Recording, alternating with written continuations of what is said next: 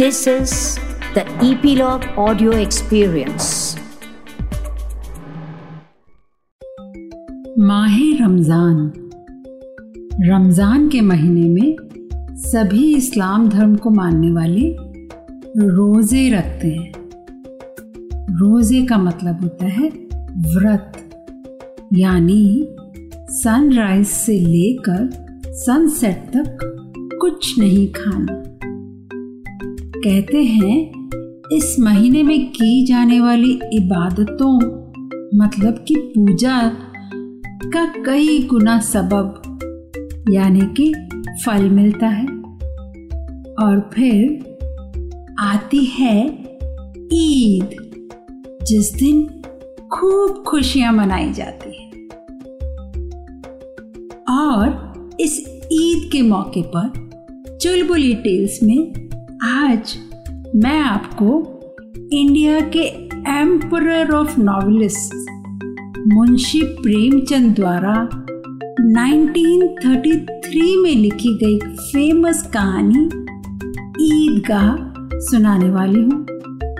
ईदगाह हमीद नामक एक छोटे से लड़के की कहानी है और ईद पर क्या तोहफा खरीदता है और किसके लिए?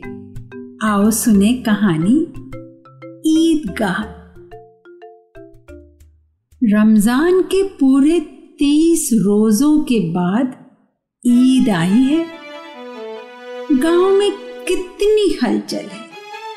ईदगाह जाने की तैयारियाँ हो रही है, जहाँ पर वो ईद का जश्न मनाएँगे और नमाज़ पढ़ेंगे। लड़के सबसे ज़्यादा खुश हैं। किसी ने तीस में से एक रोज़ा रखा है और वो भी सिर्फ़ दोपहर तक। किसी ने वह भी नहीं, लेकिन ईद ईदगाह जाने की खुशी उनके हिस्से की चीज़ है बच्चों के लिए खासकर। रोज़े वो तो बड़े बूढ़ों के लिए होंगे, इनके लिए तो ईद है और ईद पर सब बच्चों को मिलती है ईदी मतलब कुछ पैसे।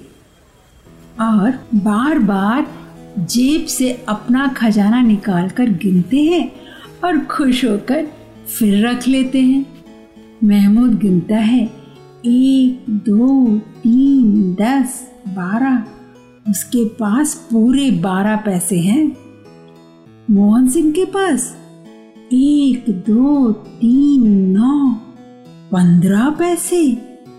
और इन्हीं अनगिनत पैसों से अनगिनत चीज़ें लाएँगे। खिलौने, मिठाइयाँ, गेंद, न जाने क्या क्या पर सबसे ज़्यादा खुश है हामिद। ये चार पाँच साल का दुबला पतला लड़का, उसके अम्मी अबू नहीं है। वो अपनी बूढ़ी दादी अमीना की गोद में ही सोता है। और बहुत खुश है। हामिद के पाँव में जूते भी नहीं है। सिर पर एक पुरानी टोपी है। अमीना अपनी कोठरी में बैठी रो रही है। आज ईद का दिन और उसके घर में खाने को कुछ भी नहीं है। हामिद भीतर जाकर दादी से कहता है, तुम डरना नहीं अम्मा, मैं सबसे पहले मेले जाऊँगा। बिल्कुल न डरना। अमिदा को बहुत दुख हो रहा है। उसे कैसे अकेले मेले जाने दे? इस भीड़ भाड़ में बच्चा कहीं खो गया तो? नहीं नहीं, अमीना उसे यो न जाने देगी। नन्ही सी जान, तीन कोस कैसे चलेगा? पैर में छाले पड़ जाएँगे। जूते भी तो नहीं है उसके पास। गाँव से मेला चला और बच्चों के साथ हामिद भी जा रहा था। कभी सबके साथ दौड़ कर आगे निकल जाते। फिर किसी पेड़ के नीचे खड़े होकर साथ वालों का इंतज़ार करते। यह लोग इतना धीरे धीरे क्यों चल रहे हैं? हामिद के पैरों में तो जैसे पंख लग गए हैं। हलवाइयों की दुकानें शुरू हुई। आज खूब सजी हुई है। इतनी मिठाइयाँ, कौन खाता है? अब घनी बस्ती होने लगी। ईदगाह जाने वालों की टोलियाँ नज़र आने लगी थी। एक से एक भड़कीले वस्त्र पहने हुए। कोई इक्के और तांगे पर सवार, कोई मोटर पर, और सभी ने इत्र लगा रखा था। सभी के दिलों में उमंग। सहसा ईद का नज़र आई। ऊपर इमली के घने वृक्ष की छाया है और नीचे पक्का फर्श है, जिस पर जाजम बिछा हुआ है, दरी। सारे रोजदारों की पंक्तियाँ एक के पीछे एक जाने कहाँ तक चली गई।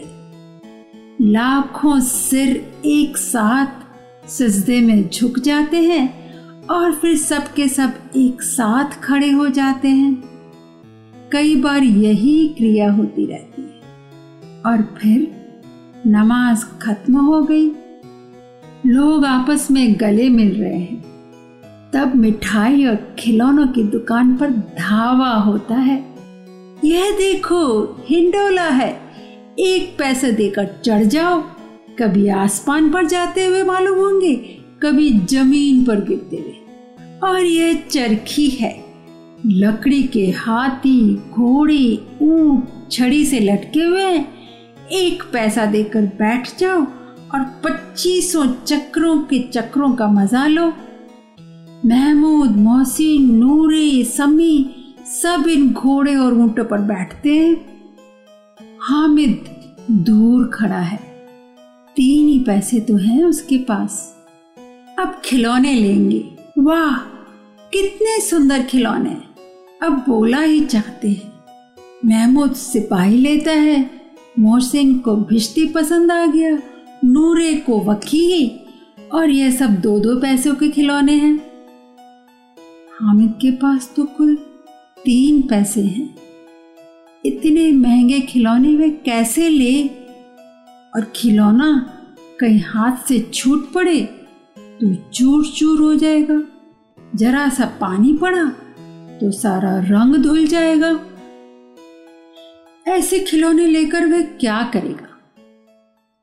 लेकिन बच्चा ही तो है ना। ललचाई आँखों से खिलौनों को देख रहा है। खिलौनों के बाद मिठाइयाँ आती है। हम्म अच्छी अच्छी खुशबू। किसी ने रेवड़ियाँ ली है, किसी ने गुलाब जामुन, किसी ने सोहन हलवा। पर हामिद, उसके पास तो तीन ही पैसे हैं ना। क्यों नहीं लेकर कुछ खाता? ललचाई आँखों से सब की ओर देखता है। मिठाइयों के बाद कुछ दुकानें लोहे की चीज़ों की। बाकी लड़कों के लिए यहाँ कोई आकर्षण न था। वे सब तो आगे बढ़ जाते हैं। हामिद लोहे की दुकान पर रुक जाता है। कई चिमटे रखे हुए थे। उसे ख्याल आया, दादी के पास चिमटा नहीं है। तवे पर रोटियाँ उतारती है तो हाथ जल जाता है। अगर वह चिमटा ले जाकर दादी को दे दे तो कितना खुश होगी ना दादी? फिर उनकी उंगलियाँ कभी ना जलेंगी।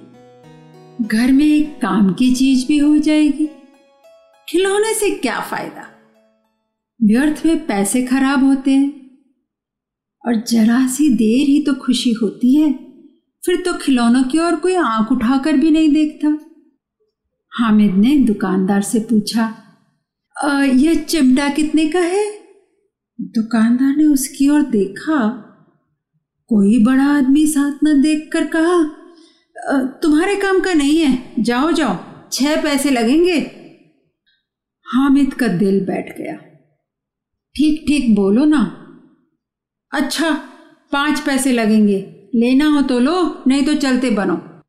हामिद ने कलेजा मज़बूत करके कहा, तीन पैसे लोगे? और यह कहता हुआ वह आगे बढ़ गया। दुकानदार की डांट जो न खानी थी, लेकिन दुकानदार ने उसे आवाज़ दी और बुलाकर तीन पैसे में चिमटा दे दिया। हामिद ने उसे अपने कंधे पर रखा, मानो बंदूक हो, और शान से अकड़ता हुआ अपने साथियों के पास आया। मोहसिन ने हंसकर कहा, ये चिमटा क्यों लाया पगले? इससे क्या करेगा?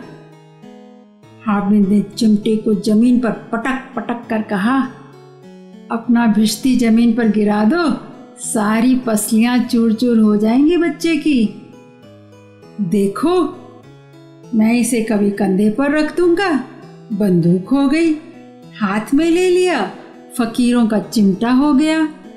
चाहूँ तो इससे मंजीरे का भी काम ले सकता हूँ। एक चिमटा जमा दूँ तो तुम लोगों के सारे खिलौनों की जान निकल जाएगी। तुम्हारे खिलौने कितना ही ज़ोर लगाएँ। मेरे चिमटे का बाल भी बांका नहीं कर सकते। मेरा बहादुर शेर है चिमटा। मेरा चिमटा आग में, पानी में, आंधी में, तूफ़ान में बराबर डटा खड़ा रहेगा। मोहसिन ने कहा जरा अपना चिमटा दो, हम भी देखें। तुम हमारा भिश्ती लेकर देखो। महमूद और नूरे ने भी अपने अपने खिलौने पेश कर दिए। हामिद को इन शर्तों को मानने में कोई आपत्ति ना थी। चिमटा बारी बारी से सबके हाथ में गया और उनके खिलौने बारी बारी से हामिद के हाथ में आ गए। कितने खूबसूरत खिलौने हैं ना। पर तभी सब बोले, अम्मा ज़रूर कहेंगी मेले से यही मिट्टी के खिलौने मिले तुम्हें लाने के लिए।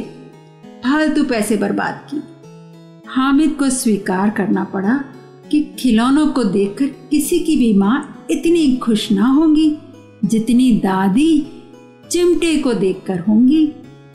अब मियाँ हामिद के घर का हाल सुनिए। जब हामिद घर पहुँचा, अमीना उसकी आवाज़ सुनते ही दौड़ी दौड़ी आई और गोद में उठाकर प्यार करने लगी।